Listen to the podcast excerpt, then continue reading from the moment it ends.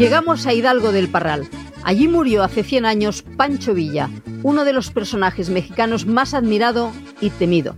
Voy a cantarles a ustedes, señores, lo que en Parral sucedió.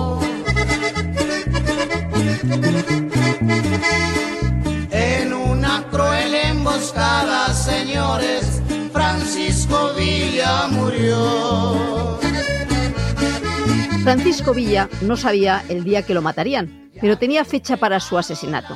Tampoco el lugar. Parral reunía muchas posibilidades y además se cumplía una profecía lanzada por el general revolucionario. Los restos de, de mi general se quedan en Parral porque se cumple su deseo. Parral me gusta para morir y quedarme aquí. La fecha señalada fue la mañana del 20 de julio de 1923, hace ahora un siglo. Tenía 45 años y un lugar en la historia.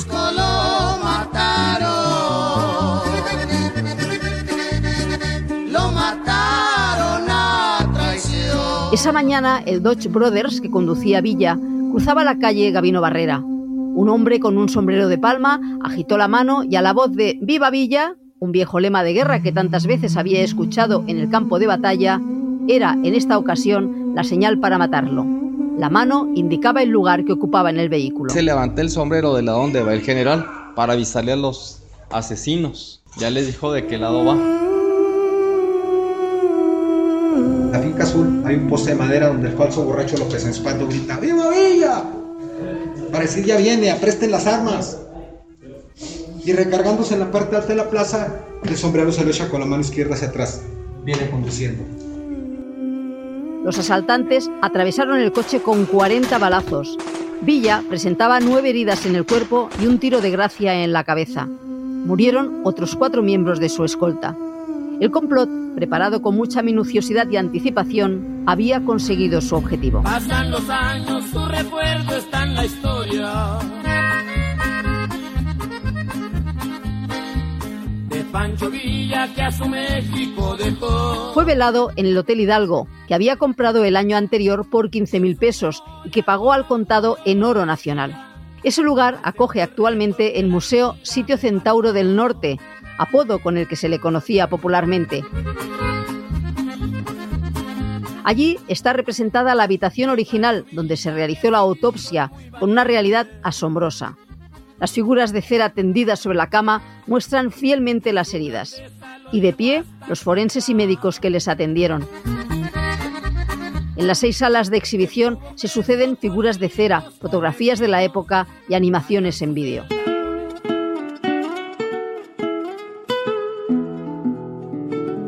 La visita a Hidalgo del Parral o Parral es una inmersión en la vida de este héroe nacional y de la Revolución Mexicana, que se inició el 20 de noviembre de 1910. También sirve para retirar el velo que envolvió en una aureola épica a muchos de sus líderes. Para unos es un referente de lucha nacional y justicia social, para muchos un bandido, un bandolero sanguinario y cruel. La gente que entra, entra porque tiene ya la curiosidad, pero la gente que en realidad es enemiga de él ni pisa la banqueta. Cuando me platicaba de la revolución. Huérfano, campesino pobre y sin formación, la vida de José Doroteo Arango, su verdadero nombre, se mueve entre la realidad y el mito. Es difícil saber dónde acaba una y empieza la otra. Mi Aprendió a leer en la cárcel con 33 años.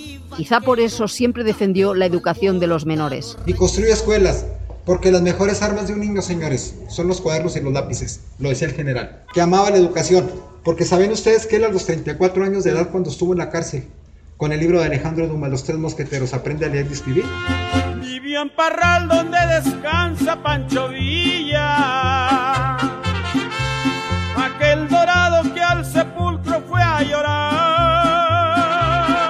Hombre de gran envergadura, medía un metro ochenta y pesaba casi 80 kilos, dicen que se casó más de 70 veces, pero se conocen 27 esposas y 26 hijos. Legalmente se casó con cuatro mujeres y solo con Luz Corral lo hizo por lo civil y por la iglesia. La vivienda de esta mujer, la casona conocida como la Quinta Luz, alberga actualmente el Museo Histórico de la Revolución en la capital del estado, Chihuahua. No solo estuvo rodeado de sus fieles seguidores, en sus ejércitos tenían un papel importante las soldaderas, mujeres del campo que participaron en todo tipo de actividades. Muchas se encargaban de sus maridos o sus juanes. Otras participaron activamente en la lucha y ostentaron grados militares. Eran las Adelitas. Que si Adelita se fuera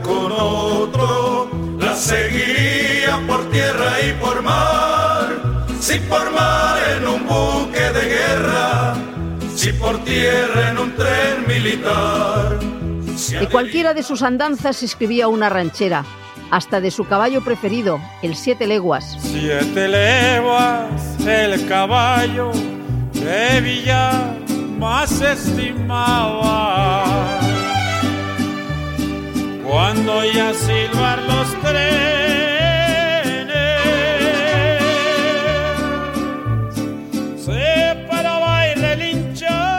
su cuadra personal llegó a tener 76 caballos y yeguas.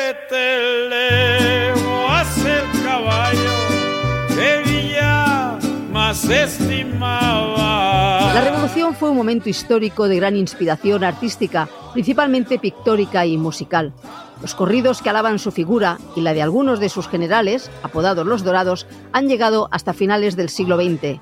En España muchos son muy populares. Con mi 30-30 me voy a marchar a engrosar las filas de la rebelión.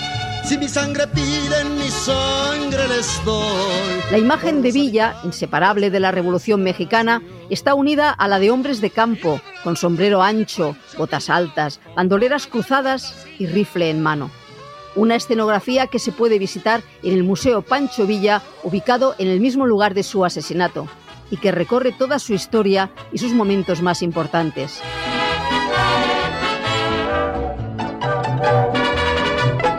Además de los caballos, el tren también tuvo un papel primordial. Villa fue quien más lo utilizó. El maquinista en camino siempre en su sitio va fiel. Cuando la locomotora va caminando en el riel. Durante los primeros meses de guerra, los rebeldes asaltaban o paraban trenes de carga o de pasajeros. Y durante todo el conflicto civil, Llevan en riesgo su vida. los revolucionarios impidieron la movilidad del ejército federal, cortando y destruyendo las vías férreas. La empresa Ferrocarriles Nacionales de México fue un botín de guerra para todos los contendientes. Cuando se va, adiós mi rielera, ya se va tu Juan. Vengativo, heroico, calculador, de inteligencia natural, estratega militar, capaz de movilizar a más de 30.000 hombres, fue consciente del poder de la imagen y de él mismo.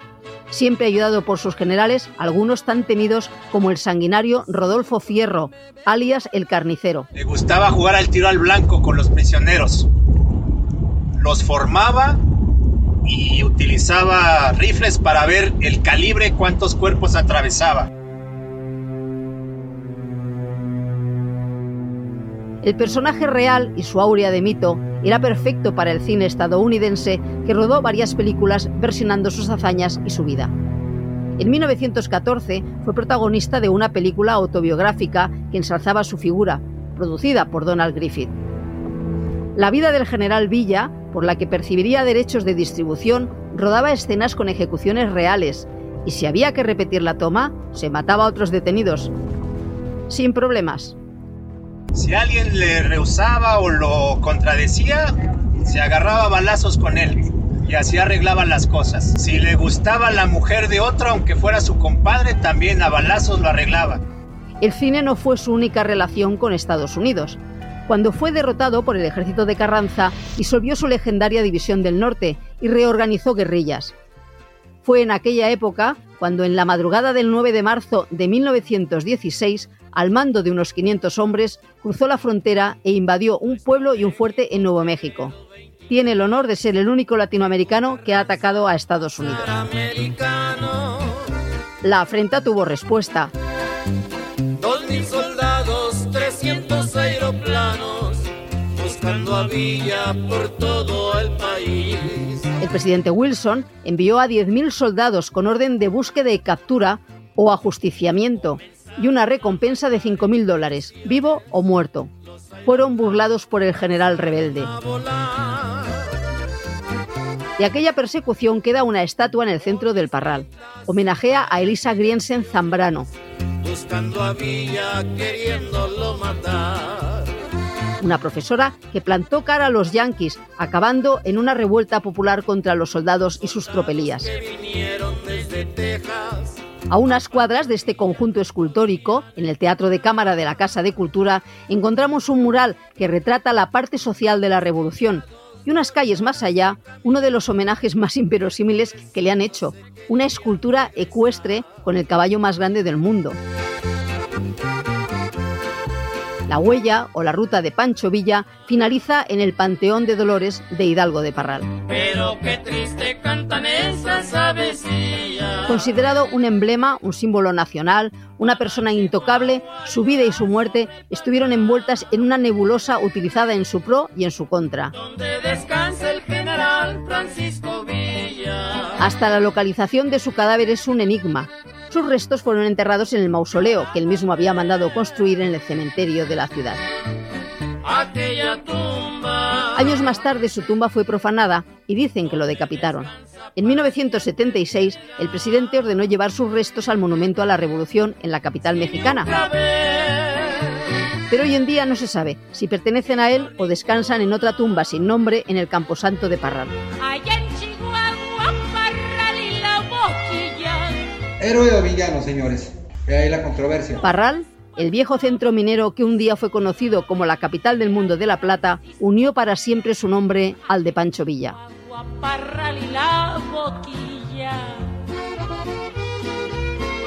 Si quieres más información la encontrarás en el blog Viaje a Ítaca de RTV. Ángela Gonzalo del Moral, Radio 5, Todo Noticias. falta que hace que ahora los potentados pongan su nombre con letras amarillas. Su corazón el pueblo le ha entregado desde que andaba combatiendo en la guerrilla. Allá en Chihuahua, Parral y la Boquilla.